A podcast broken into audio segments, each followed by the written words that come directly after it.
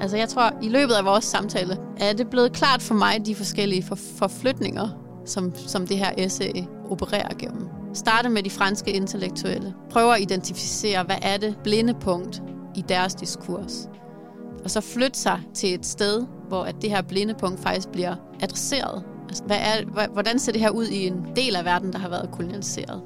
Og så i forhold til dem spørge, okay, men hvordan, hvordan ser det her kønspolitisk ud?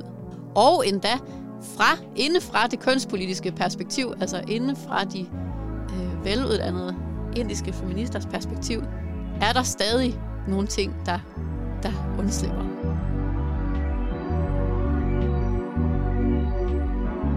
Can the Subaltern Speak? Siden dets udgivelse i 1988 er den indiske filosof Gayatri Spivaks berømte essay blevet nu uomgængelig reference inden for postkoloniale, marxistiske og feministiske studier. Samtidig er Spivaks essay blevet berygtet for at være notorisk svært at forstå, og jeg skal da også være den første til at indrømme, at det indimellem har været lidt frustrerende læsning. Men som min gæst i denne udsendelse, Marie-Louise Krog, phd studerende i filosofi ved Kingston University, minder os om, er det, når det kommer til Spivak, vigtigt at skelne mellem det uforståelige og det svært forståelige. Og det er så det, altså at forstå det svært forståelige i Spivaks essay, som Marie-Louise og jeg har forsøgt på.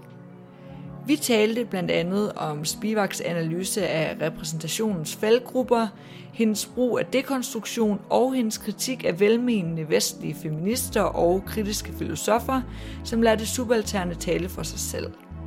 Og sidst men ikke mindst, forsøger vi at forstå hendes radikale konklusion, nej, den subalterne kan ikke tale. Du lytter til Filosofikum. Mit navn er Katrine.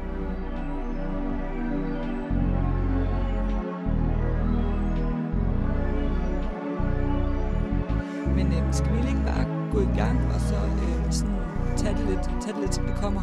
Jo.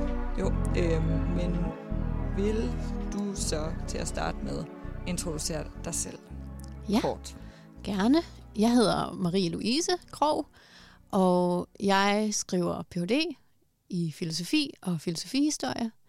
Jeg er lige midt i det sidste opløb øh, til at skrive min Ph.D.-afhandling færdig. Jeg skriver om historiefilosofi, tysk historiefilosofi, og især om brugen af såkaldt rejselitteratur, eller kolonial litteratur, kunne man også kalde det, øh, i formuleringen af øh, historiefilosofien i øh, slutningen af det...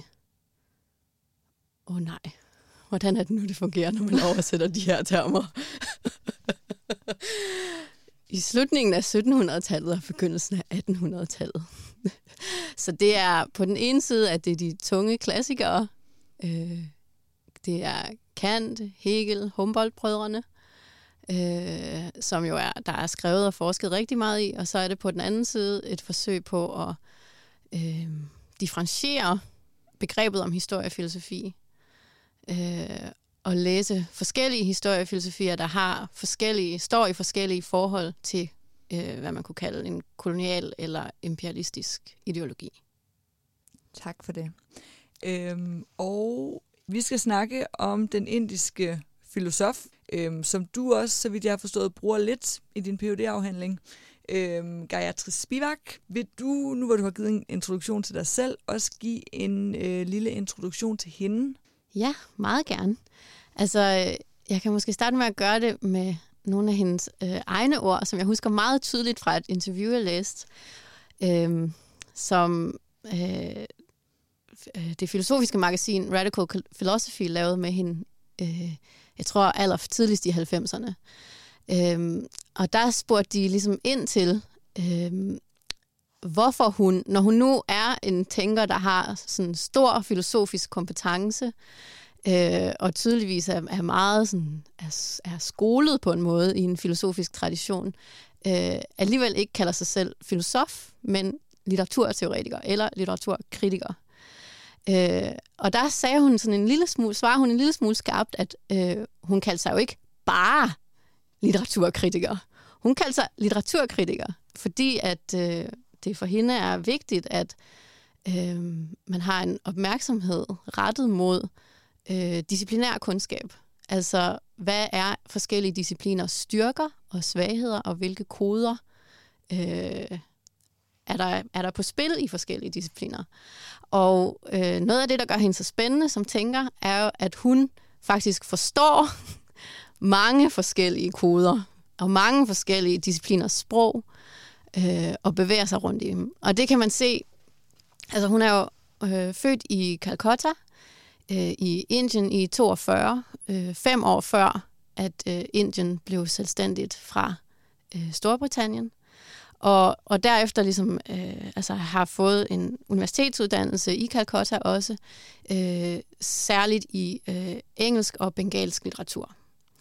Øh, så det er ligesom hendes baggrund. Og der øh, først i 60'erne flytter hun så til USA, hvor hun under øh, Paul de Man, stor litteraturteoretikers øh, ledelse, skriver en afhandling om Yeats, den irske poet, og om det lyriske subjekt hos Yeats.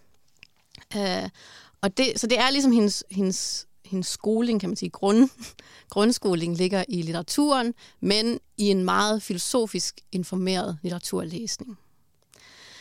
Så, øh, altså hun, så er hun jo ligesom sådan, kan man sige, påduttet den øh, subjektposition at være fra Indien i en amerikansk kontekst, og derfor ligesom hurtigt får, øh, eller bliver et billede på øh, den postkoloniale migrant i en akademisk kontekst.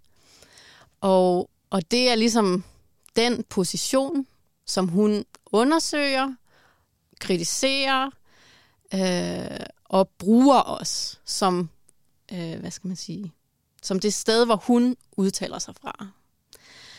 Øh, hendes store gennembrud kommer i 70'erne, hvor hun oversatte Derridas øh, de la grammatologie, øh, om grammatologien, tror jeg, den hedder på dansk, som er jo en, et, et studie af, af, et filosofisk studie af skrift, skriftformer og hvad øh, skrift i en udvidet forstand vil sige.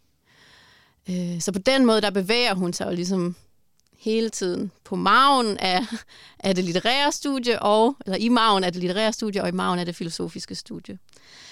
Øh, hendes, hvad skal man sige, sådan, øh,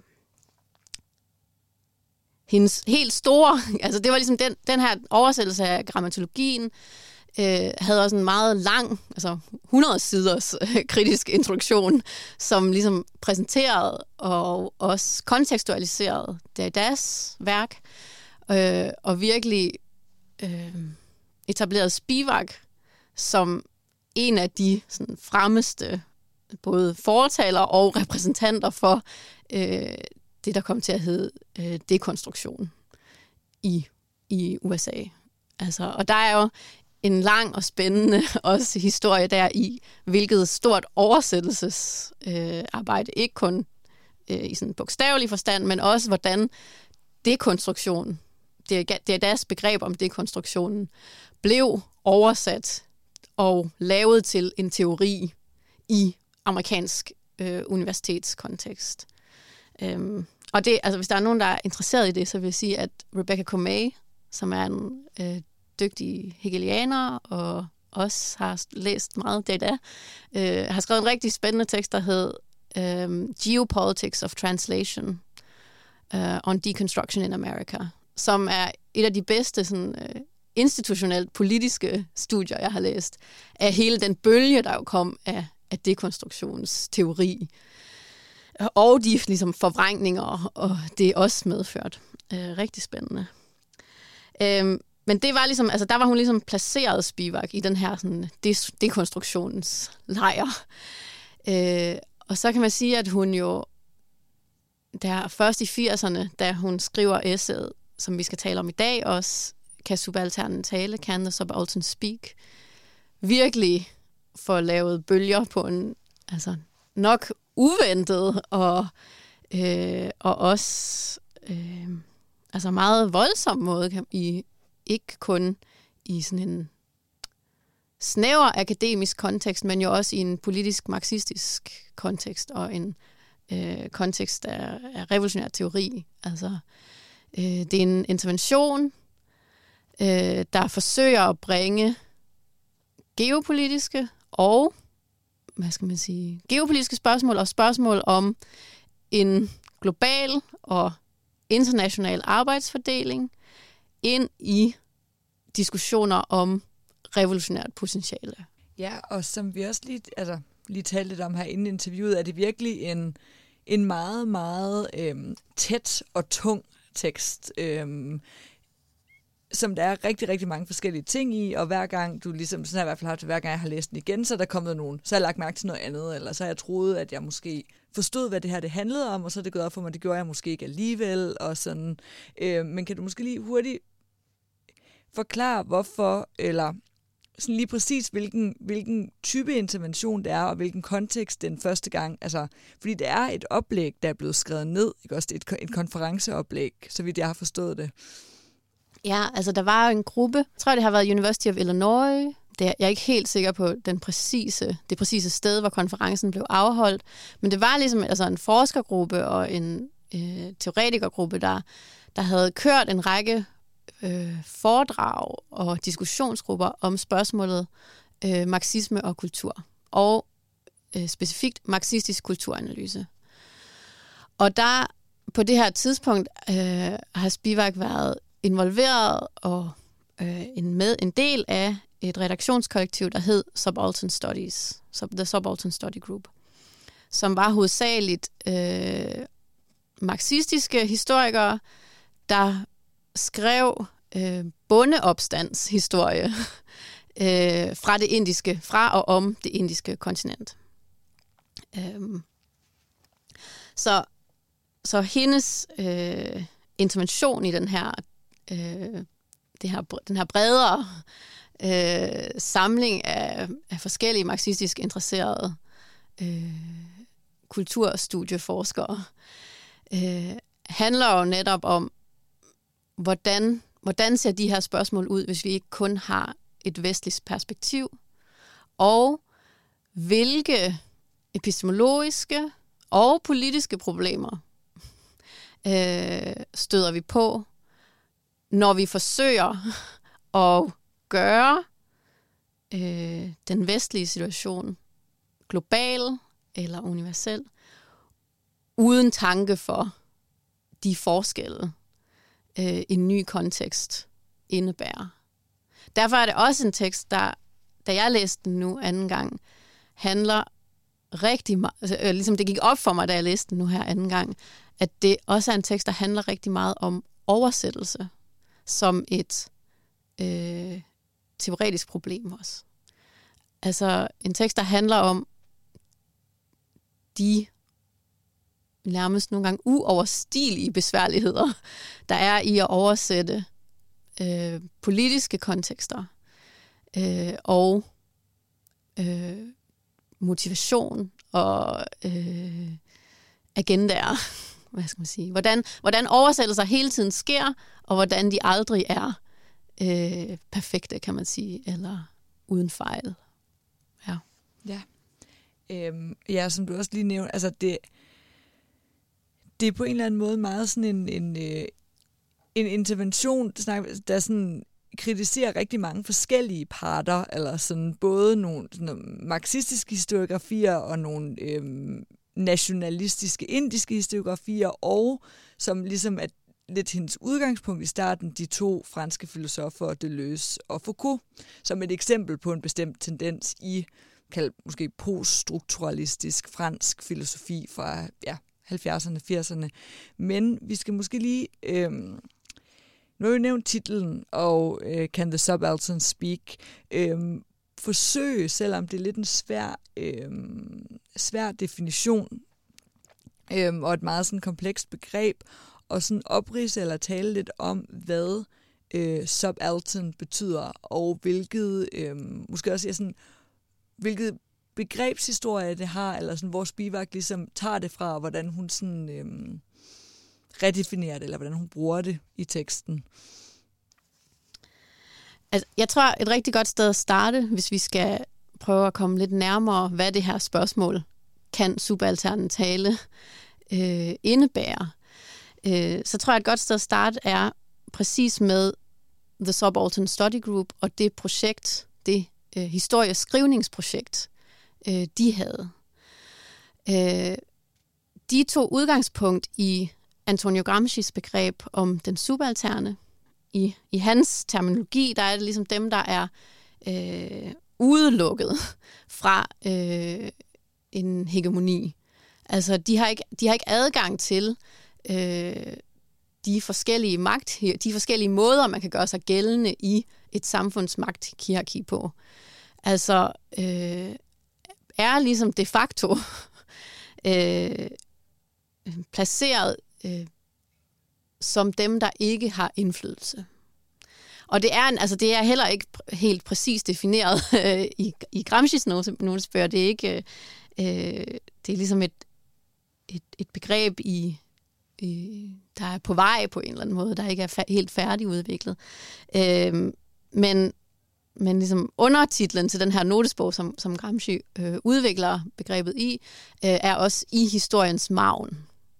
Så det er ligesom, det er ideen om den her øh, befolkningsgruppe, der, der på en eller anden måde bliver skrevet ud, både fra øh, historien øh, og fra øh, de forskellige mekanismer, hvorpå man kan få sin stemme hørt i et samfund. Altså, det handler jo til dels også om stemmeret på en, i en forstand, ikke? Øh, og der, det Subaltern Study Group tog fat i her, det var ligesom en intervention i den måde, fortællingen om øh, Indiens bliven nationalstat var, har været øh, formuleret på. Altså, var, altså i, i kolonialhistorien, der er fortællingen jo ligesom, at, at, at britterne ankom og øh, hjalp med at kodificere loven og øh, fik sat ligesom, moderne institutioner øh, på plads, og så på et tidspunkt, da den indiske befolkning var blevet oplyst nok, øh, så kunne de så selv træde til og overtage det her apparat, som, som vi, der er ligesom blevet stadig på benene. Øh, det er der jo så også, det var der jo så også en, en mere, hvad skal man sige, nationalistisk historieskrivningstradition, der stillet spørgsmålstegn ved, og der ligesom i en meget højere grad lagde vægt på, at det var en national elite i Indien, altså som havde en, en traditions, altså en, en forbindelse til en ældre indisk tradition også, der havde været i stand til at, at, ligesom at finde en balance mellem modernisering øh, og det at bevare øh, de her ældre traditioner. Og det var den her elite, der havde på, formået at bringe Indien øh, ind i den moderne verden, kan man sige. Og der, Subaltern Study Groups øh, intervention i det her, var også at, at forsøge at sige sådan, hvordan, hvordan ser en marxistisk analyse af hele den her proces ud? Altså, hvad er det, hvad er det for et folk, der har været med til at skabe det her land? Øh, og hvordan, øh, hvordan især har de forskellige bondeoprør, øh, der den sådan... Øh, den historie af forskellige spredte bundeoprør, der, der ligesom har været hele tiden undervejs i det her, den her, det her kolonistiske styre, øh, påvirket historiens gang også. Hvordan har, har bønder forstået, for, forsøgt at forbedre deres livsvilkår, øh, og forsøgt at, ligesom, at gøre sig gældende i en samfundsomvæltning. Øh, så i deres perspektiv er det jo den her altså det vil jeg det vil jeg sådan våge i hvert fald, selvom det er en, en svær definition, altså som, som Spivak også opriser det i, i det her essay, så er det ligesom en idé om den befolkningsgruppe, der, øh, der både er under den koloniale magt, er under den, øh, den ligesom del af den, af den øh, hvad skal man sige, indfødte magtelites øh, øh, netværker, øh, og, og, men også er udelukket fra de sådan, hvad skal man sige, lavadel. øh, så der er ligesom en, kolonial, en kolonialiserende elite, en landsdækkende øh, indfødt elite, en mere lokal, øh, situeret øh, elite. Og så er der hele den her sådan, på sin vis amorfe, men måske mere rigtig sagt heterogene, altså meget forskellige øh, gruppe, befolkningsgruppe, øh, som ikke præcis er arbejdere i en marxistisk forstand, øh, men måske alligevel har en eller anden form for politisk agens. Og den her politiske agens er det, som øh, Subaltern Study Groups forsøgte at finde måder at skrive frem i historiefortællinger. Det blev lidt langt. men, øh, men i hvert fald, så Spivaks intervention, intervention her, øh, er jo så at spørge, hvordan, hvordan er det, I identificerer de her subalterne grupper, og hvad, hvad gør det? Er I opmærksom på øh, den forskel, der er mellem at forsøge at tale på vegne af de her grupper, altså at tale deres sag, og så det at afbillede dem, altså at karakterisere dem og fixere deres identitet på en eller anden måde. Øh, bliver du nødt til at fixere dem, fixere deres identitet, for at kunne tale på deres vegne? Og hvis du gør det, er der så også noget, du øh, udvisker, eller noget, du glemmer at se i den bevægelse? Det, der jo også er lidt komplekst ved det her begreb om det subalterne, er, at på den ene side, så er det en betegnelse for en ret sådan konkret, eller jeg ved ikke, om man kan kalde det en konkret, men i hvert fald en, en, en gruppe, som er alt det i et, jeg tror, man skriver i et dekolonialiseret område, som ikke netop er eliten, eller en af de her lokale eliter. Så ligesom resten. Men på den anden side bliver det også ofte, synes jeg med Spivaks ord, defineret som, altså at det definerende træk ved det at være subaltern nærmest er noget mere abstrakt. Det her med ikke at kunne tale, eller ikke at kunne, det er så et spørgsmål, man spørger, kan the subaltern speak? Er det subalterne defineret ved det ikke at kunne tale? Og er du så ikke subaltern længere, når du så taler? Øhm, altså det her, hvis det subalterne er defineret ved ikke at have øh, en stemmeret, ikke at have en stemme, ikke at have nogle øh, muligheder for at mobilisere sig, hvordan altså, kan det subalterne så være et revolutionært subjekt? Jeg tænker, der er sådan lidt, i hvert fald lidt et paradoks der måske. Ja, der er jo i hvert fald et spørgsmål om, om det kun er bevægelsen ud af det subalterne.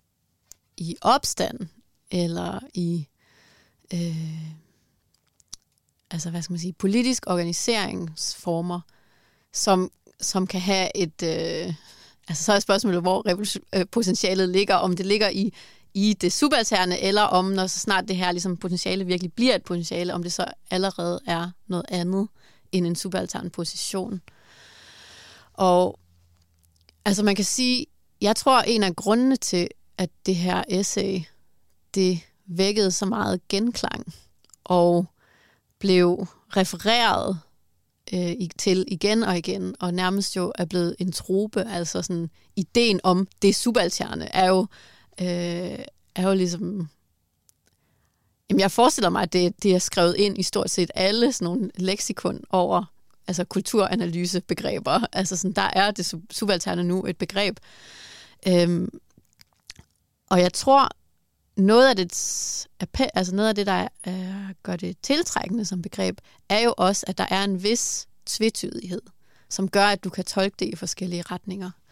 Og, og jeg er heller ikke sikker på, at, at Spivak selv egentlig øh, har holdt fast i den samme tolkning af, hvad det her begreb indebærer øh, i løbet af sin karriere. Altså hun har jo skrevet hun har, også, hun er jo vendt tilbage til det igen og igen, og blevet nødt til at vende tilbage til det, fordi at det ligesom er det essay, folk husker hende for, og som det essay, som blev til en trope. Øhm, og der, altså i hendes senere værker, hun, laver ligesom, hun bliver ved med at være optaget af nogle af de samme spørgsmål. Øhm, An Aesthetic Education in the Age of Global in an Era of Globalization, tror jeg er en af hendes, er en af hendes seneste værker. Altså handler jo stadigvæk om, om spørgsmål om repræsentation og øh, og, og hvad det vil sige at uddanne øh, vores sanser i en verden, der er, øh, jeg tror ikke, hun vil sige multikulturel, men, øh, men i hvert fald i, i en verden, der er globaliseret, for så vidt som det angår øh, kapitalbevægelser i hvert fald. Altså mennesker har jo, nogle mennesker har jo sværere ved at bevæge sig rundt i verden end andre. Altså de her uligheder i verden, øh, som, som også er geopolitiske uligheder, dem forsøger hun ligesom at, at folde ind i sine litterære læsninger også. Og det er jo et stort og besværligt projekt, men også et vigtigt projekt. En af de kritikker, som vi ikke har snakket om endnu, øhm, som hun sådan tager ret meget udgangspunkt i, i hvert fald ud, udgaven af essayet fra 88, er en kritik af øhm, Michel Foucault og Gilles Deleuze, øhm, som i en samtale, øhm, Les Intellectuelles Le Pouvoir, taler om den intellektuelles rolle i forhold til folkelige opgør og øh, i forhold til repræsentation. Og det, en af de ting, hvert fald som jeg har forstået det, hun kritiserer dem for, øhm, også for at referere lidt tilbage til det her med at, at tale for, eller tale selv, og øhm, repræsentere sig selv, og blive repræsenteret af andre, er, at de rigtig mange gange i den her samtale refererer til, at nu er det slut med repræsentation. Og nu er det ikke længere den intellektuelles rolle at repræsentere. De, de snakker ikke om, de bruger ikke begrebet subaltern, de bruger øh, massen eller folket, eller snakker om bestemte grupper, for eksempel øh, ja, arbejdere eller indsatte. Øh, men ligesom kommer med den her mange gange, de kan sagtens tale for sig selv, og det er de rigtig gode til. Og det er en af de ting, i hvert fald Spivak mange gange i essayet vender tilbage til at sige, at den her konstante henvisning til at tale for sig selv på en eller anden måde øh, genindsætter subjektet som suverænt og udelt. Øhm, eller i hvert fald beskriver det, det undertrykte subjekt som noget suverænt og udelt i en type filosofi, som på mange måder er en kritik af det suveræne subjekt. Øhm, og jeg tænkte på, om, ja, om vi kunne snakke lidt om det, det her med, hvad, som jo både er en kritik af Deleuze og Foucault, og også af nogle af de her øhm, øhm, subaltern studies, det her med, at, at, at hvad er faren ligesom i bare at sige, jamen, den her undertrykte gruppe skal da bare tale for sig selv? Ja, jamen altså det, ej, der er jo rigtig mange spændende ting i det her. Altså, jeg tror, vi, vi, øh, der er jo ligesom, og det, er, det her, det er jo måske det, øh, eksemplificerer meget godt, hvad det er, der er spændende og svært, når man læser Spivak. Nemlig, at der både er nogle filosofiske agendaer på spil, der forudsætter øh, visse hvad skal man sige, kundskaber, øh, eller i hvert fald en vis, øh, altså at man vis har et vist begreb om, øh, hvad for nogle filosofiske diskussioner hun intervenerer i. Så er der også en politisk agenda, hvor at det jo er enormt vigtigt at forstå den kontekst, som, øh, som hun forsøger at, at bryde op i, eller at, at ruske op i. Øh, og så er der også hele tiden en etisk agenda, som handler om præcis det her spørgsmål. Hvad er den intellektuelle rolle? Øh, hvordan kan du navigere imellem øh, på en uansvarlig måde og frasige dig et hvert ansvar? Og det oplever jeg, at det er det, hun siger. Hun, sådan læser hun Foucault de løs.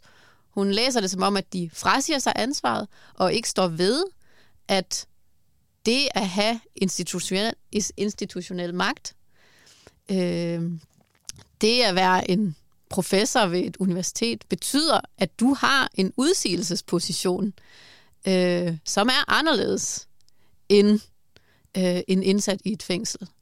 Og at hvis du lader som om, at, at den udsigelsesposition øh, er ligeværdig i et samfundsmæssigt perspektiv, så svigter du på en måde et ansvar.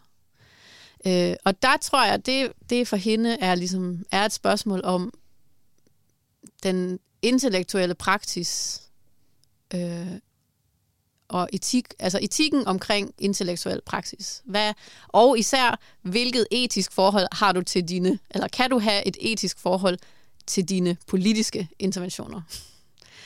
Altså, det er jo, og det er jo enormt kompliceret, det her felt, og derfor, øh, derfor er det givende, og derfor er det også svært at læse hende. Og det, altså, jeg tænkte på det, jeg tænkte på det, før jeg kom herind, at en vigtig forskel, øh, når man begynder, at, og en vigtig forskel at, at ligesom have i baghovedet, når man begynder at læse Spivak, er forskellen mellem det uforståelige øh, og det svært forståelige. Fordi jeg tror at tit, hun bliver præsenteret som en, der er nærmest uforståelig. Øh, og det synes jeg virkelig ikke er rigtigt. Jeg synes, det er rigtigt, at hun er, hun er svært forståelig. Og det, der kan være mange grunde til, at en tekst er svær at forstå. Det kan den være, fordi man har svært ved at forstå det ordforråd, der bliver brugt. Fordi man har svært ved at forstå fagterminologien. Men den kan også være det, fordi man har svært ved at forstå den kontekst, den er skrevet ind i. Og da jeg gik tilbage og læste Kan subalternen, kan subalternen tale nu, så var det meget tydeligt for mig, at, at selvfølgelig ligger der et, et kæmpestort arbejde i at forstå det argument, hun laver, som for mig at se er et, er et argument, der handler om øh, de forskellige måder, vi beskriver øh, undertrykte grupper på, øh, og de forskellige måder, vi forsøger at tale på vegne af undertrykte grupper på, og hvor, hvor svært det er ikke at, måske endda umuligt det er, ikke at fejlrepræsentere i, på, i begge forstand. altså, øh, hvor, hvor det hun siger flere gange i essayet er jo, det kan godt være, at de her hvide kvinder, øh, der har ondt af de her brune kvinder, de ser i Indien, at de har alle de bedste intentioner. Men de kommer til at fejlrepræsentere. De kommer til at være en del af en vestlig, øh, altså det er jo nu, kan man sige, måske neoimperialistisk dagsorden, øh, der, der handler om at, at, at bevare et, et, et vestligt hegemoni. Altså, og, og på den måde, der, der er det et, et virkelig et svært territorie, fordi at hun forsøger virkelig at, at tale kvinders sag på en måde, men samtidig siger, der findes ikke én kvinde. Der findes ikke én kvindefigur. Øh, den er differentieret, øh, og, og derfor så skal vi være forsigtige øh, med at, at fastsætte den. Fordi på mange måder er hun jo også, det kommer vi også senere hen til essay, i essayets konklusion, men hun er jo meget, meget pessimistisk, eller kan i hvert fald virke meget pessimistisk, når du læser det, fordi der er en konstant, øh, Øh, netop også, som du siger, en kritik af det velmenende, og det der med gode intentioner, det er også nogle ord, hun hele tiden bruger, både om, om vestlige kvinder, der sådan gerne vil hjælpe deres brune medsøstre, eller af, af de her netop øh, kritiske, velmenende, venstreorienterede filosofer, som Deleuze og Foucault, som jo egentlig bare vil sådan, vi, vi på en eller anden måde undslippe sådan en, en, hvad siger man, en, en vanguardisme, eller sådan, sådan ser jeg det i hvert fald. Måske kan man forstå repræsentation sådan lidt i et spændingsfelt. Det er nok en lidt rigid måde at sætte det op på, men mellem det her med at, at tale for, eller lade, lade tale for sig selv, altså den her meget, måske sådan strenge, øh, marxistiske, nærmest leninistiske vanguardisme, hvor du siger, at arbejderen er fremmedgjort for sine egne interesser, og se øh, emancipation som sådan en oplysningsproces eller en bevidstgørelsesproces, og så på den anden side den her appel til, at nu skal vi bare lytte til de undertrykte selv, nu skal de bare, og, og måden de, for den kritik ser jeg i hvert fald også i hendes tekst, den her med en kritik af, hvordan den her appel til, at det undertrykte kan tale for sig selv, bliver til en reduktion af det undertrykte subjekt, og det hun også kalder en, en, en sådan ukritisk appel til det her subjekts øhm, autenticitet. Det er sådan svært at sige, hvor hun, igen, det er måske også lidt en rigid skældning, men hvor hun ligesom placerer sig i det her felt faktisk, når du har læst essayet. Altså, fordi det mest af alt også en sådan, en gøren opmærksom på, tænker jeg, alle de forskellige faldgrupper, der mm. er, som du også siger, i sådan at prøve at repræsentere på den ene eller den anden måde. Det tror jeg helt sikkert også. Jeg tror, øhm, altså for at vende tilbage til Gramsci, så jeg tror, det er Gramsci, der har det her øh, udtryk, som hedder øhm, pessimism of the intellect, optimism of the will. øh, som er jo altså intellektets pessimisme, øh, viljens optimisme.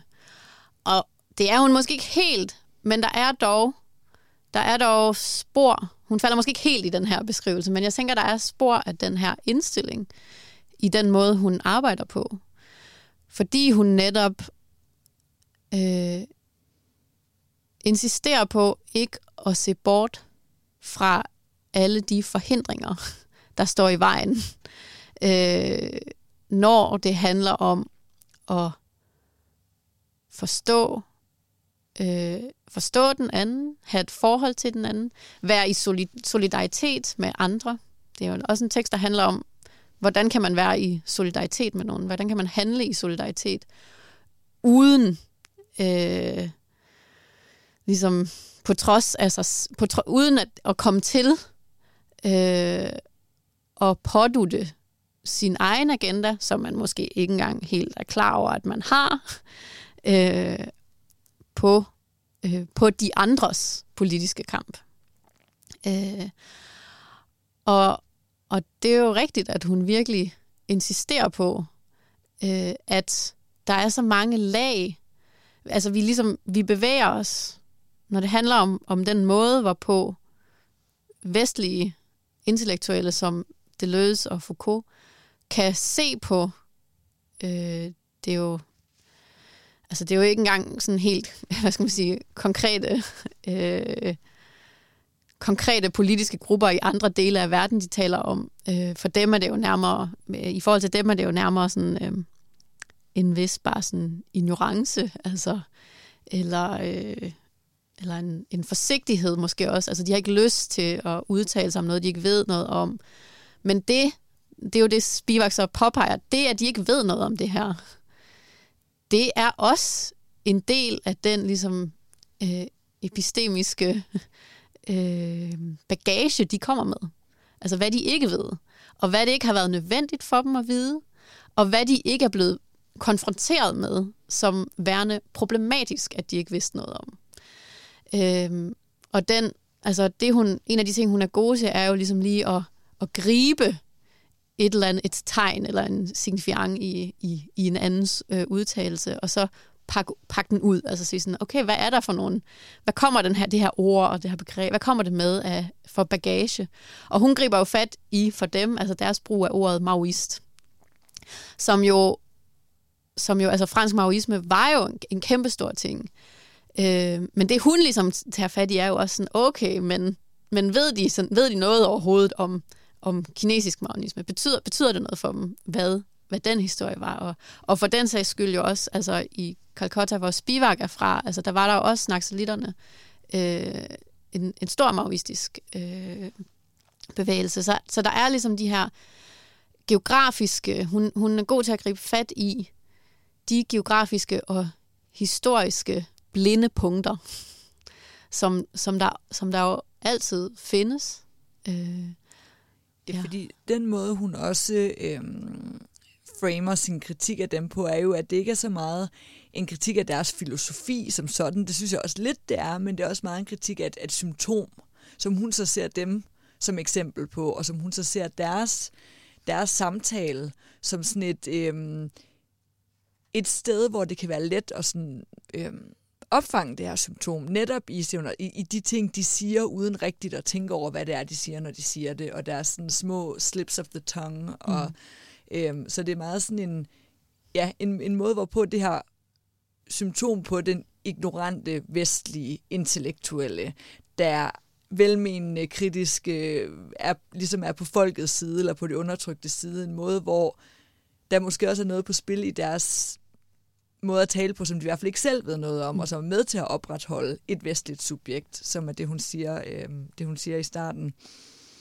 Jamen det er jo, det tænker jeg er, altså er jo en, hun prøver ligesom at, at påpege en far ved at være, og påsage sig rollen som den radikale intellektuelle. Den politisk radikale intellektuelle.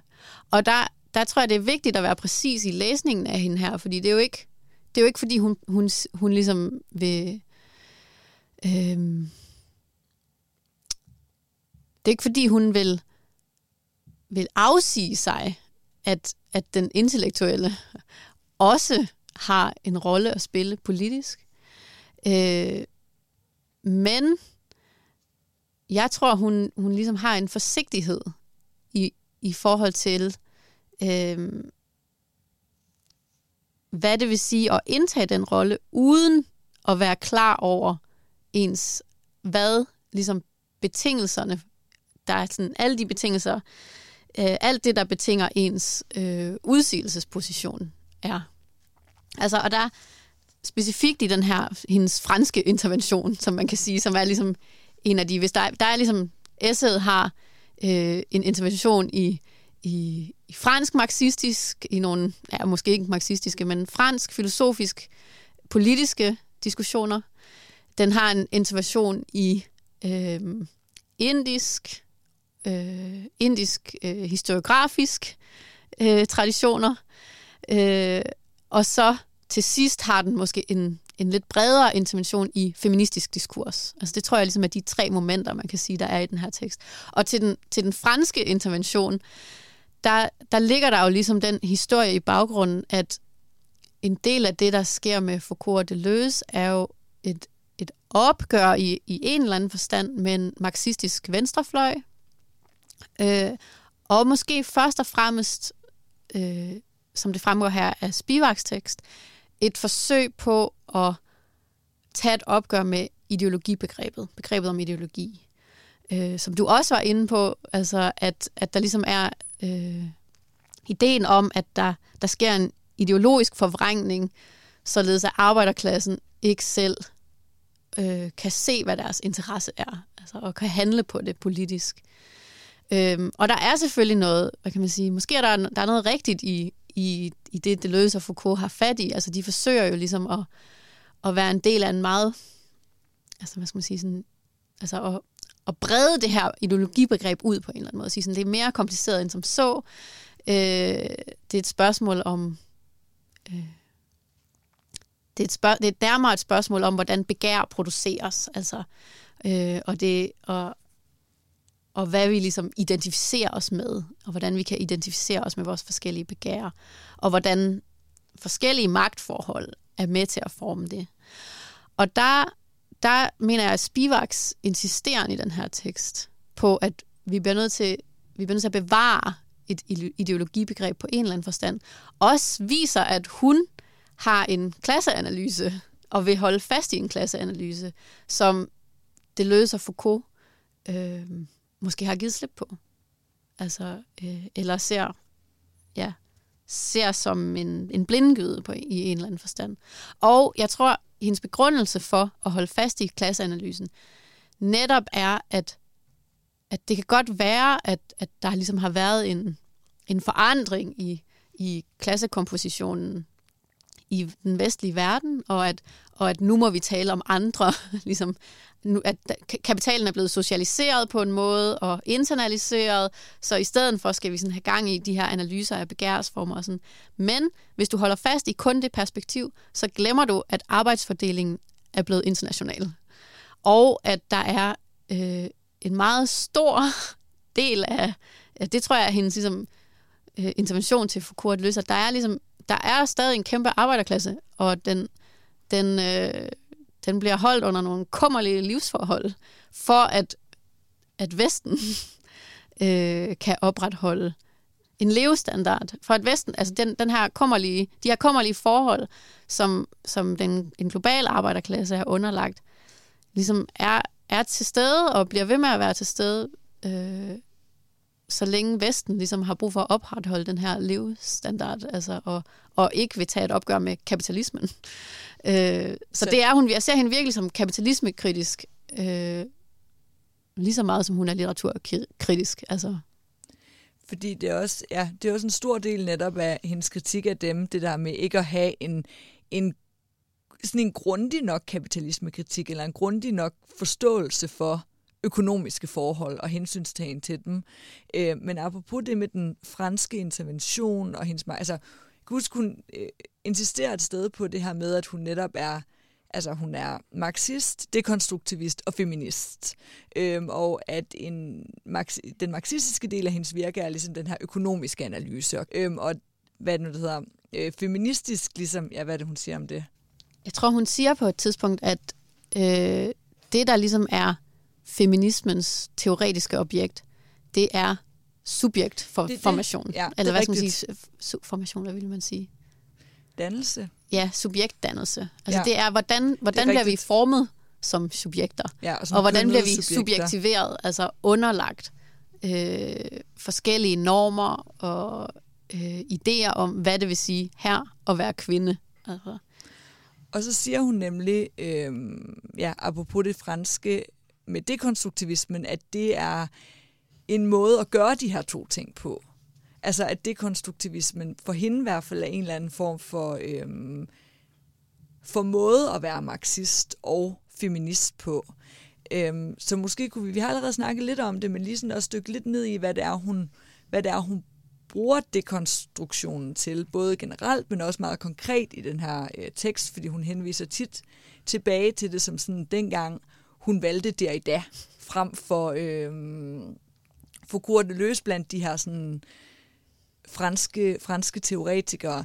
Altså hvad det er, fordi hun, hun har også meget fast i det her med, at hun jo er en vestlig filosof på mange måder, selvom hun ikke selvom hun er ind og også har hele den her bagage med sig, så er hendes teoretiske skoling vestlig, altså med Derrida og Paul de Man. Og, øhm, men hvordan kan det være, at hun ser den sådan derridaske dekonstruktion som noget, der på en eller anden måde har et mere subversivt potentiale, men også er per definition mindre øh, eurocentrisk end den sådan, form for tilgang, hun ser i Deleuze og Foucault. Ja, øhm, altså jeg tror, jeg tror, der er noget i den... Hun, siger, hun skriver på et tidspunkt, at, øhm, at dekonstruktionen for hende jo ikke er et program, hvilket giver god mening. Altså det er ikke... Øh, det er ikke, det er ikke, det, det er ikke et egentlig teoretisk program, men en måde at læse på. Og det tror jeg også viser, at Spivak på, øh, på mange måder øh, ikke faldt i den fælde, det var at gøre dekonstruktionen til en særlig teori, øh, der så kunne appliceres og forklare øh, dette og hint. Eller altså, du kunne lave en... Ja, øh, men, men det hun så selv beskriver sin, sin tilgang til det dekonstruktive på, er som en strategi.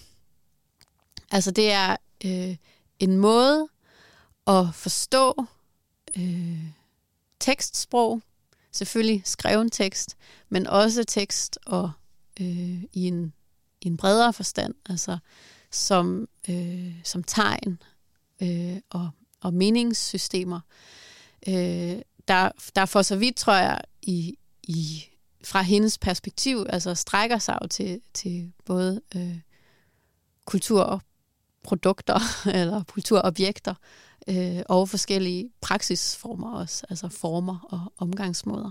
For hende ligger styrken hos Derrida øh, over Foucault og Deleuze i en forsigtighed, faktisk. Fordi hun det er, mener, jeg kan ikke huske, om det er i den her tekst, eller om det er et interview, hvor hun også kalder det en, en, kalder det en ethical safeguard.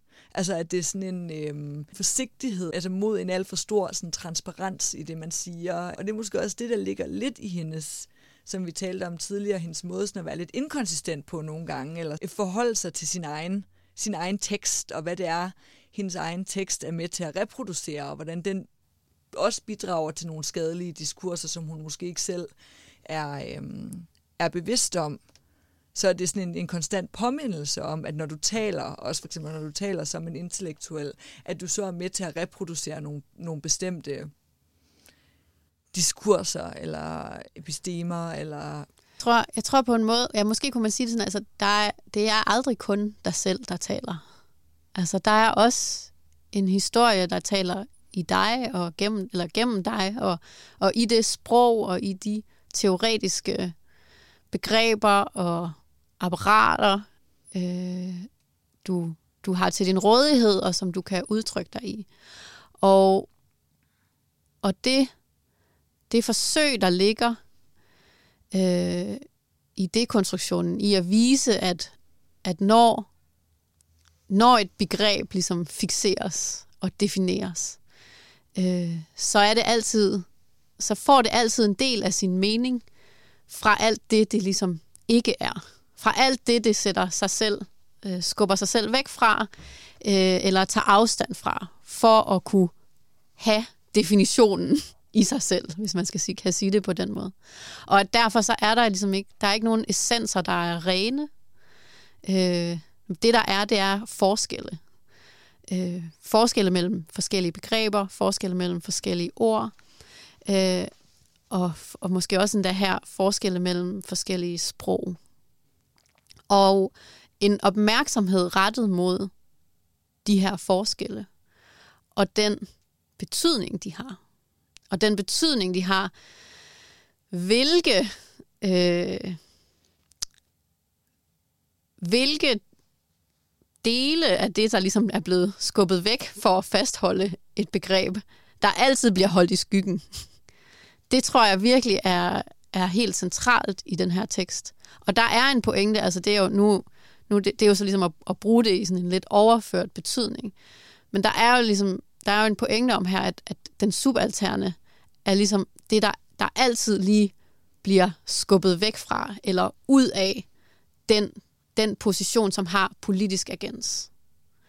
Øhm, og og det, det synes jeg, det kan man se, når man ligesom, altså i forhold til, til, til Deleuze og Foucault's brug af, af sindssygdom, eller af øhm, øh, fængselsindsatte, øh, øh, som, som en form for revolutionære subjekter, øh, der spørger Spivak til, jamen, hvad med, hvad med den ligesom globale anden?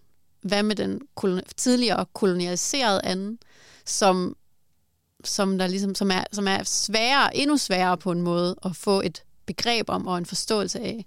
Fordi, fordi helt bogstaveligt talt, de arkiver, som den her andens historie kunne skrives ud af, øh, er så øh, uudsletteligt mærket af øh, en, en lang historie af kolonialistisk undertrykkelse.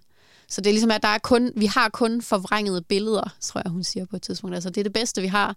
Og det, det gør det utrolig svært at portrættere øh, de her subjekter fyldestgørende. Øh, og der, der er ligesom så igen, da, da der så ligesom kom, der er den her, så indgår hun jo så i diskussionen, så okay, men hvad så med den her Subaltern Study Group, som forsøger, ligesom at, forsøger at skrive en historie ud af de her øh, besværlige arkiver og, og altså vold, altså arkiver, som er mærket af en historisk vold, en historisk kolonialistisk vold. Til dem kan hun jo så endda sige, okay, men her for jer, hvordan med kvindens position her? Altså er der ikke, er der hele tiden den her slags forskubbelse af, i forhold til den figur, der har politisk agens? Altså kan vi kan vi forstå, øh, eller findes der altid, det kan være, det er måske er det det, hun spørger om, når hun siger, can the subaltern speaks? Findes, vil der altid være en eller nogen, der, der for at øh, for at en, et, en gruppe eller en identitet øh, omkring hvilken man kan, kan tale politisk, altså have politisk agens, øh, kan, for, at vi kan, for at lave sådan en udsigelsesposition, er der så altid nogle andre, der bliver skubbet væk. Altså, eller som ikke bliver hørt øh, op imod den her. Og det vil netop måske definitionen på det subalterne, som du også sagde, altså det der, det der konstant undslipper, øhm, og som, altså det der med, at, at dekonstruktionen er en måde at sige, ja, som du siger, hver gang du bekræfter noget, en eller anden form for identitet, så er der noget andet, der bliver skubbet væk, og så er dekonstruktionen vel en eller anden form for læsepraksis, der så altid tager fat i det, der bliver skubbet væk på en eller anden måde. Præcis. Eller det, det, der, det der er ude ved, altså lad, lad os nu kigge på det, der er ude ved magnen, eller sådan Magen. det der ude ved ja. siderne, ja, mm. det med at snakke om ham, ja, også det superaltern som det her, der er en shadow, eller elusive, eller sådan som undslipper, eller som sådan, som bliver ved med at undslippe. Men jeg synes også, at vi skal prøve at bevæge os lidt mod øh, essayets afslutning, øh, og ligesom sådan finde ud af, for hun stiller jo det her spørgsmål, can the subaltern speak? Og så ender hun faktisk med, i hvert fald i den første, øh, den første udgave af essayet, at skrive, nej, det kan det ikke. Subaltern cannot speak. Hvordan skal vi, altså hvad, hvad er det, der leder Spivak til den her ret øh, pessimistiske konklusion, kunne man i hvert fald tænke, og hvordan, og hvordan skal vi forstå den? Jamen, Eller? jeg tror, for, for at kunne... Øhm, for at kunne forstå den konklusion, altså, som jo er en, en radikal konklusion, the subaltern cannot speak. Det her er en, en, en ikke-subjekt-position, der er, der er defineret ved øh, stumhed på en måde. Øh, for, for at nå hen til det, den måde, hun ligesom når til det her udsagn på, det er ved gennem to forskellige eksempler. Altså, og, det, og det første eksempel er jo et historisk eksempel, øh, der er taget fra Indiens kolonialhistorie, og som der omhandler den måde, hvorpå øh, de britiske lovgivere øh, ulovliggjorde øh, en traditionel øh, praksis øh, omkring øh, enkeselvmord. At, og særligt i, sådan, i mere højtstående familier. Øh, og, og det er jo for Spivak indrømmer også et, et kompliceret eksempel, fordi at det er en situation, hun forsøger ligesom at vise, at, at det her billede af den brune kvinde er ligesom enormt overdetermineret. Og der er rigtig mange, at der er mange politiske, der er mange, der har forskellige politiske agendaer øh, på spil, når de gerne vil tale for den brune kvinde, her den indiske kvinde. Og, og hendes pointe er, at det, der, er ligesom, der er ikke nogen ren øh, vej i det her. Altså det var den her form for enkeafbrænding, hvor at, øh, når en mand døde, så kunne en kvinde ligesom vise sig som den gode hustru, ved, øh, som sati, ved, ved at, og ligesom at, at kaste sig på hans øhm, begravelsesbål. Og, og det siger hun jo, det siger hun jo meget tydeligt. Altså det her, det er et udtryk for en patriarkalsk kultur.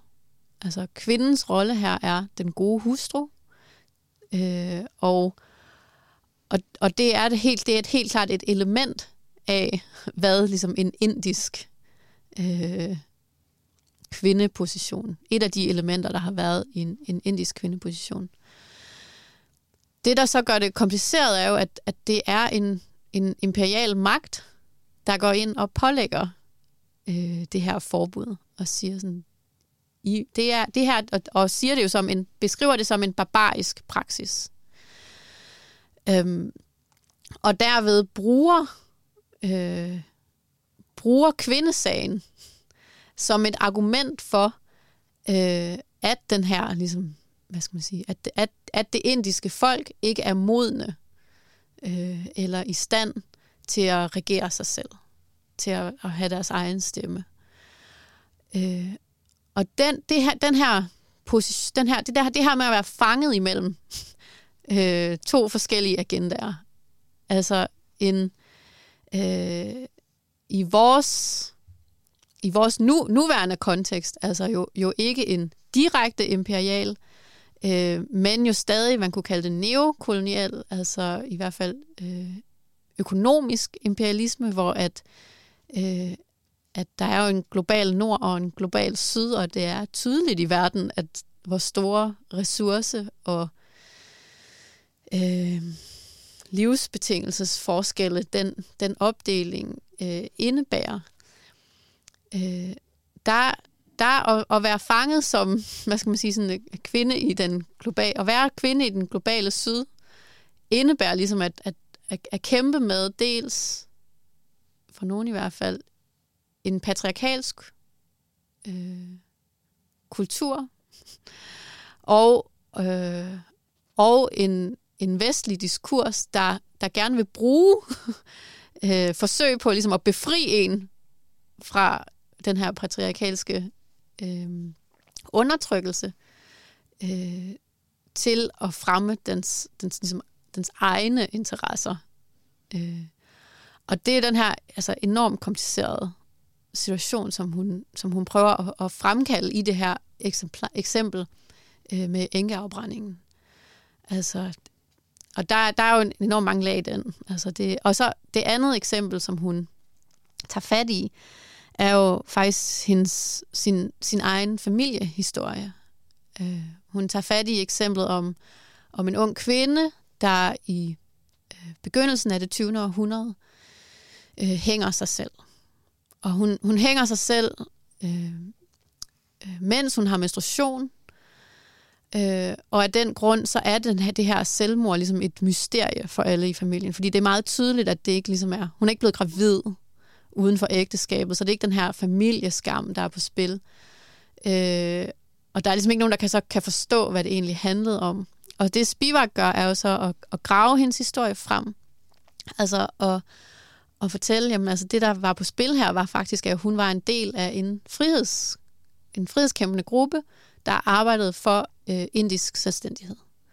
Og hun havde var blevet givet det ansvar, at, at hun skulle øh, begå et politisk mord, altså øh, og ligesom at fremme den her sag for selvstændighedssagen. Og det havde hun ikke kunne.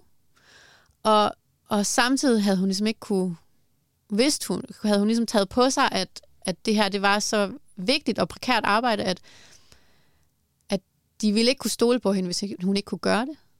Og så hængte hun sig. Og det er jo altså en tragisk øh, historie, der er indlejet i en, i en meget større politisk historie også. Men, men det, der så var sket i Spivaks familie, var, at, at da hun ligesom begynder at spørge ind til det her, så siger folk i hendes egen familie igen, altså vel, altså hun kommer fra sådan en, en middelklasse, højere middelklasse indisk familie, så altså veluddannede akademikere og intellektuelle, kulturelle personligheder, var deres reaktion var ligesom, nå, nå det med hende, jamen, var det ikke, det var vist noget med en ulykkelig kærlighedshistorie. Hvorfor er du interesseret i hende? Og hendes pointe er her ligesom, altså, selv i det tilfælde, hvor der er en, der om nogen er en del af et politisk projekt, er, er øh, indblandet i nogle af de største, hvad skal man sige, sådan, nogle af de største politiske og befrielsesmæssige, hvad kan man sige, spørgsmål i tiden. Øh, de kvindebilleder, der cirkulerer, øh, og de fortællinger om, hvad kvinder kan og er, øh, har været så stærke, at det simpelthen ikke har kunne blive set eller hørt, øh, at det hun, den, den handling, hun ligesom gjorde der, altså det selvmord, det var politisk motiveret i en forstand. Altså det var i en politisk sags tjeneste. Og netop også altså det her med, når hun faktisk gør så stor en, eller så stor, man sige, en, en indsats for at blive hørt, eller gør en ret aktiv indsats for at blive fortolket på en bestemt måde, så undslipper det ligesom stadig netop hendes egen familie, hende, altså det er kvinderne i familien, hun snakker med, altså det er hendes sådan, ja, med søstre. Øhm, ja, men der er jo rigtig mange, som du har sagt, der er rigtig mange ting i begge de her to eksempler, der er sådan ret, øh, ret komplekse, men det er også, det hun i hvert fald også insisterer på med det her selvmord, det er også det, når der ikke er en eller anden form for institutionaliseret kontekst, eller en eller anden form for, en form for sprog, eller en form for struktur, som dit som en politisk handling kan forstås indenfor, så er det ikke en politisk handling. Altså så bliver den fuldstændig forbigået som noget politisk.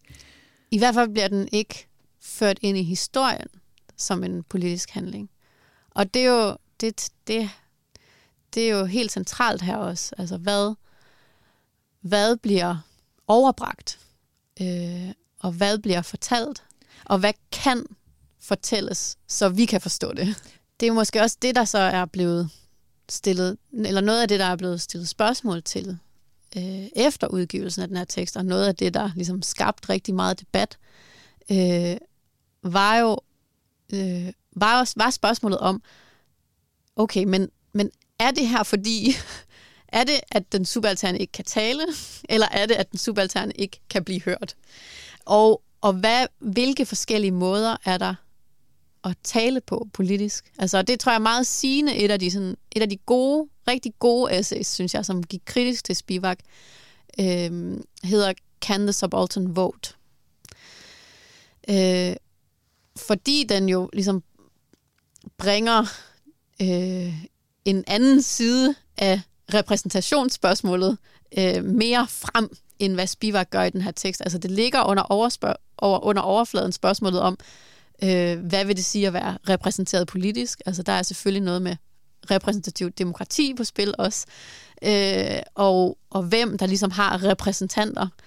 Øh, og der, der, var, der var der ligesom efter den, det der ligesom er så særligt ved den her tekst, tror jeg, er, at den formåede at, at, at virkelig sætte de her spørgsmål om repræsentation på spidsen, sådan at nogle af de forskelligheder, der ligger gemt i det, øh, kunne blive tydelige og kunne blive diskuteret.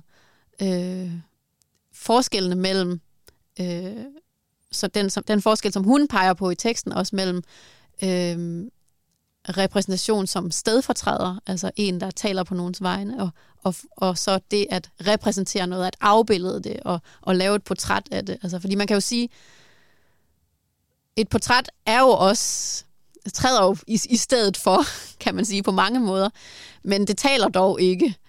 Øh, og og der, der tror jeg ligesom hendes, grunden til, at hun stiller spørgsmålstegn ved det løse sammenblanding af to, for, to forskellige, siger hun, repræsentationsbegreber. Vertreten og Darstellung. Øh, altså det er tyske begreber, som hun tager fra, fra Marx, men som har en lang øh, filosofisk historie. Øh, grund til, at hun ligesom tager fat i de her to og insisterer på, at de er forskellige, det tror jeg også er, at hun ligesom hun er enormt opmærksom på, at når du taler på nogens vegne, så har du også en forestilling om, altså du, så, så repræsenterer du dem også for dig selv, altså du skaber et billede af dem for dig selv. Og hvis du ikke er opmærksom på forholdet mellem det at tale på vegne af og have et billede af, og de forskydninger, øh, og fejlfortolkninger, øh, de, de konsekvenser for tyd, forskydninger og fejlfortolkninger kan have i forholdet mellem de her to former for repræsentation, så, så er du på en måde sådan politisk og etisk uforsvarlig i det, du gør. Ja, netop også, som du også siger, altså at lægge fokus på, at hver gang du repræsenterer i den politiske forstand, så repræsenterer du også i den filosofiske forstand på en eller anden måde. Altså så hver gang du træder i nogen sted, det, nævner hun også selv i et interview, at når hun taler som feminist, så repræsenterer hun jo verden på en bestemt måde. Altså jeg tænker i hvert fald også meget det her darstillingsbegreb som også altså noget, der fokuserer på, at verden også altid på en eller anden måde, måden vi opfatter ting på, og måden vi kan fordele roller på, rent politisk, er altid allerede sådan øhm, bestemt af en bestemt portrættering af verden og det er måske også den, det løser Foucault en lille smule går forbi, når de, når de øhm, fokuserer så meget på, øhm, som de gør i deres samtale, på det her med sådan concrete experience og what actually happens. Altså det her med, som om, at, at der på en eller anden måde er sådan en helt øhm, sådan naiv og umiddelbar tilgang til verden, som, som, som de indsatte så for eksempel kan repræsentere. Altså at der ikke... Ja, og det, det, der, og det, der er jo så paradoxalt på en måde, er jo, at Øh, og måske også, altså jeg forestiller mig, at hun har øh, hun har følt sig sådan lidt, altså hun har også ville stikke lidt til dem på en måde. Øh, fordi det er jo paradoxalt, at det netop er det løser Foucault, der skulle få skudt i skoen, at, øh, at, at, ligesom, øh, at de havde for, for konkret øh, et, et begreb om det virkelige. Altså, øh, fordi at, som hun jo også selv siger, altså, det, det begreb om et episteme, som, som Foucault især i ordene og tingene ligesom udvikler, er jo virkelig om noget også, også på spil hos, hos Spivak, men hos måske særligt øh, Edward Said, som har en stor indflydelse på Spivak også, altså som skrev Orientalisme, netop om, hvordan Vesten gennem et meget stort vidensapparat øh, har ligesom fastsat de epistemiske betingelser for, hvordan det ikke-vestlige fremtræder for Vesten. øh, så, så der er ligesom, der er ligesom øh, på en måde et drilleri af Foucault også her i, i, i at sige, at han er, han har, han er for, for direkte, til, altså han har et for direkte øh, erfaringsbegreb på en eller anden måde, ikke medieret erfaringsbegreb. Ja, og hun fremhæver netop også det her med, at det er sjovt, hvordan, altså jeg tror flere gange til det der med, hvordan, når de siger sådan nogle ting her, hvor er den ellers så sådan berømte kritik af det suveræne subjekt blevet af, eller sådan, hvordan kan det være, at det lige pludselig sniger sig ind, eller hvordan er det, at den her meget sådan konkrete, umedierede tilgang til virkeligheden, altså hvordan det sådan sniger sig ind? Mm. i den diskurs, som ellers prøver at udelukke det. Ellers, og det vil igen også, som vi har snakket om, en, en dekonstruktivistisk læsning af det, netop med at kigge på, hvad det hvad, hvad er det, de ikke selv ved, de siger. Og jeg tror, når, da hun griber, den måde, hun griber fat i det på, det viser faktisk også, det viser, at Spivak meget tidligt, altså det her er jo i starten af 80'erne, har fat i en læsning af strukturalismen og af, af, af det, det Foucault og Deleuze til dels også, der, der er man jo alle sammen på forskellige måder, ligesom gør med den strukturalistiske arv, som faktisk, som, som jeg tror, altså jeg var, jeg var overrasket over at finde den læsning, hun har af det strukturalistiske, af ligesom det, the structuralist moment, eller det strukturalistiske øjeblik i fransk filosofi, så tidligt i 80'erne, fordi at for mig at se, er det her en læsning, der nu er ved at blive mere fremtrædende. Fordi man kan sige, et af de, en af de første sådan, fordomme om, hvad der skete med strukturalismen og efter strukturalismen, var, at nu er vi færdige med subjektet. Det, vi, vi har decentreret det, vi har vist, altså det, det er gennem forskellige ligesom, teoretiske og begrebslige omveje har vi, har vi nu fået vist, at der er ligesom ikke et suverænt subjekt. Det der er, er jo altså sådan øh, subjekteffekter, altså øh, for, og, og ligesom det selvbeherskende subjekt er, er i virkeligheden en masse, hvad skal man sige, sådan, måske en freudiansk, øh, i freudianske termer, underbevidste øh, begær, og, øh, og i, i marxistiske termer kunne man jo også sige, altså sådan, det er jo det, det, der ligesom fremtræder som øh, et selvbehersket og selvherskende subjekt, er i virkeligheden bestemt af alle mulige klasseinteresser, og altså den her sådan... Øh, at smide subjektet af tronen, det blev jo virkelig forstået som det. Det var ligesom strukturalismens ærne. Og der, der oplever jeg, at det, eller det, det, jeg læser i Spivak her, er jo så, at hun siger, vent lige lidt. Det her er ikke efter subjektet. Det her er en ny subjektfilosofi. Øh, det er, det er en filosofi om det decentrerede subjekt, men det er stadig et subjekt øh, i en eller anden forstand. Et stadig et begreb om subjektet. Øh, og der, kan man, man, der er jo mange spændende spørgsmål der om, hvad der så er tilbage af subjektet, efter det er blevet opløst på den her måde.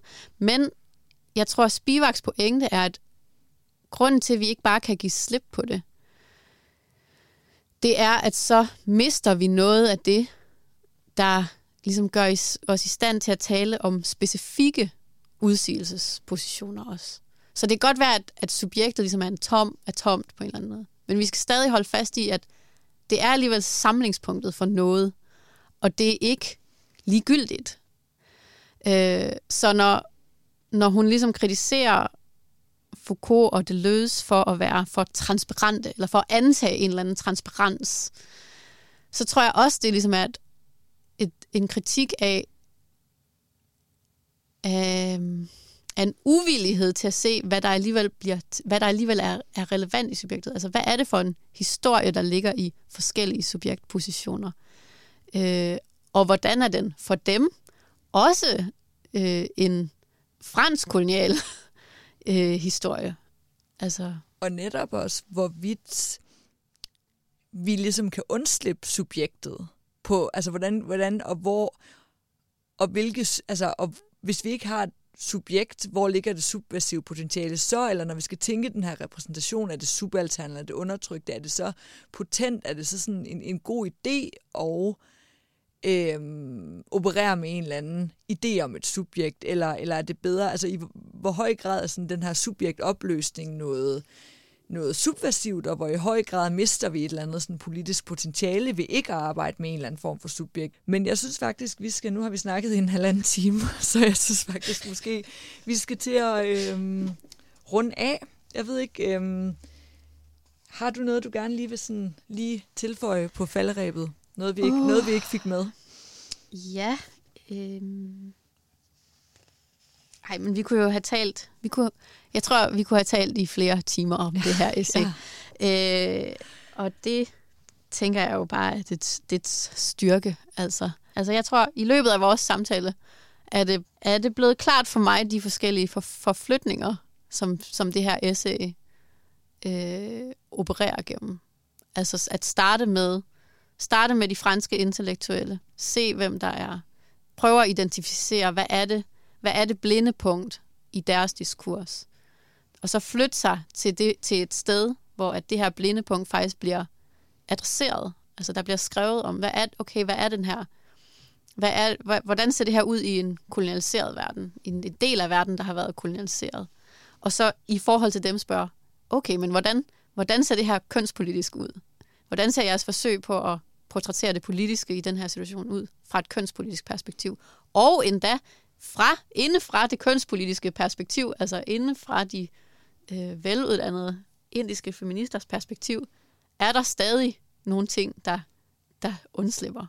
Altså, og den, den bevægelse i essayet, tror jeg er ligesom blevet klar for mig i det her, i løbet af vores snak. Helt sikkert. Altså, ligesom en, en bevægelse fra et blinkpunkt til et andet til et tredje, og så kan man sige, når hun så går tilbage til sit eget essay igen 10 år efter, så går hun jo tilbage til sine egne blinde punkter i den analyse, hun så endte med at lave der. Så det er sådan en, det tænk, en konstant ja, forskydning. Ja, netop den, altså den her konstante forskydning, det tror jeg er en rigtig god måde at beskrive det på.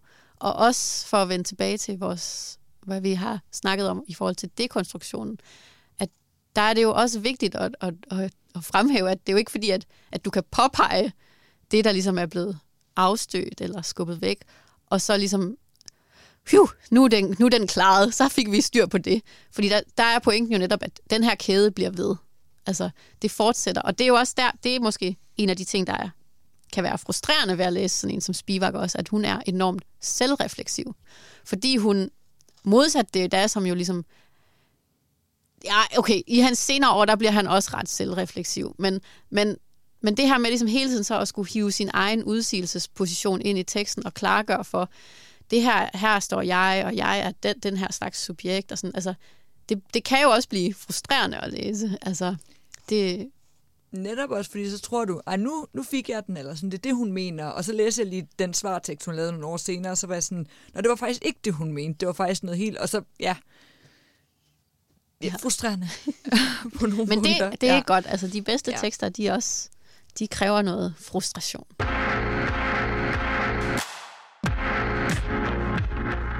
Det var så Filosofikum for denne gang. Mange tak, fordi du lyttede med, og mange tak til Marie-Lise Krog. Filosofikum bliver produceret af Rosa Skøtbur og mig selv, Katrine Højhøj.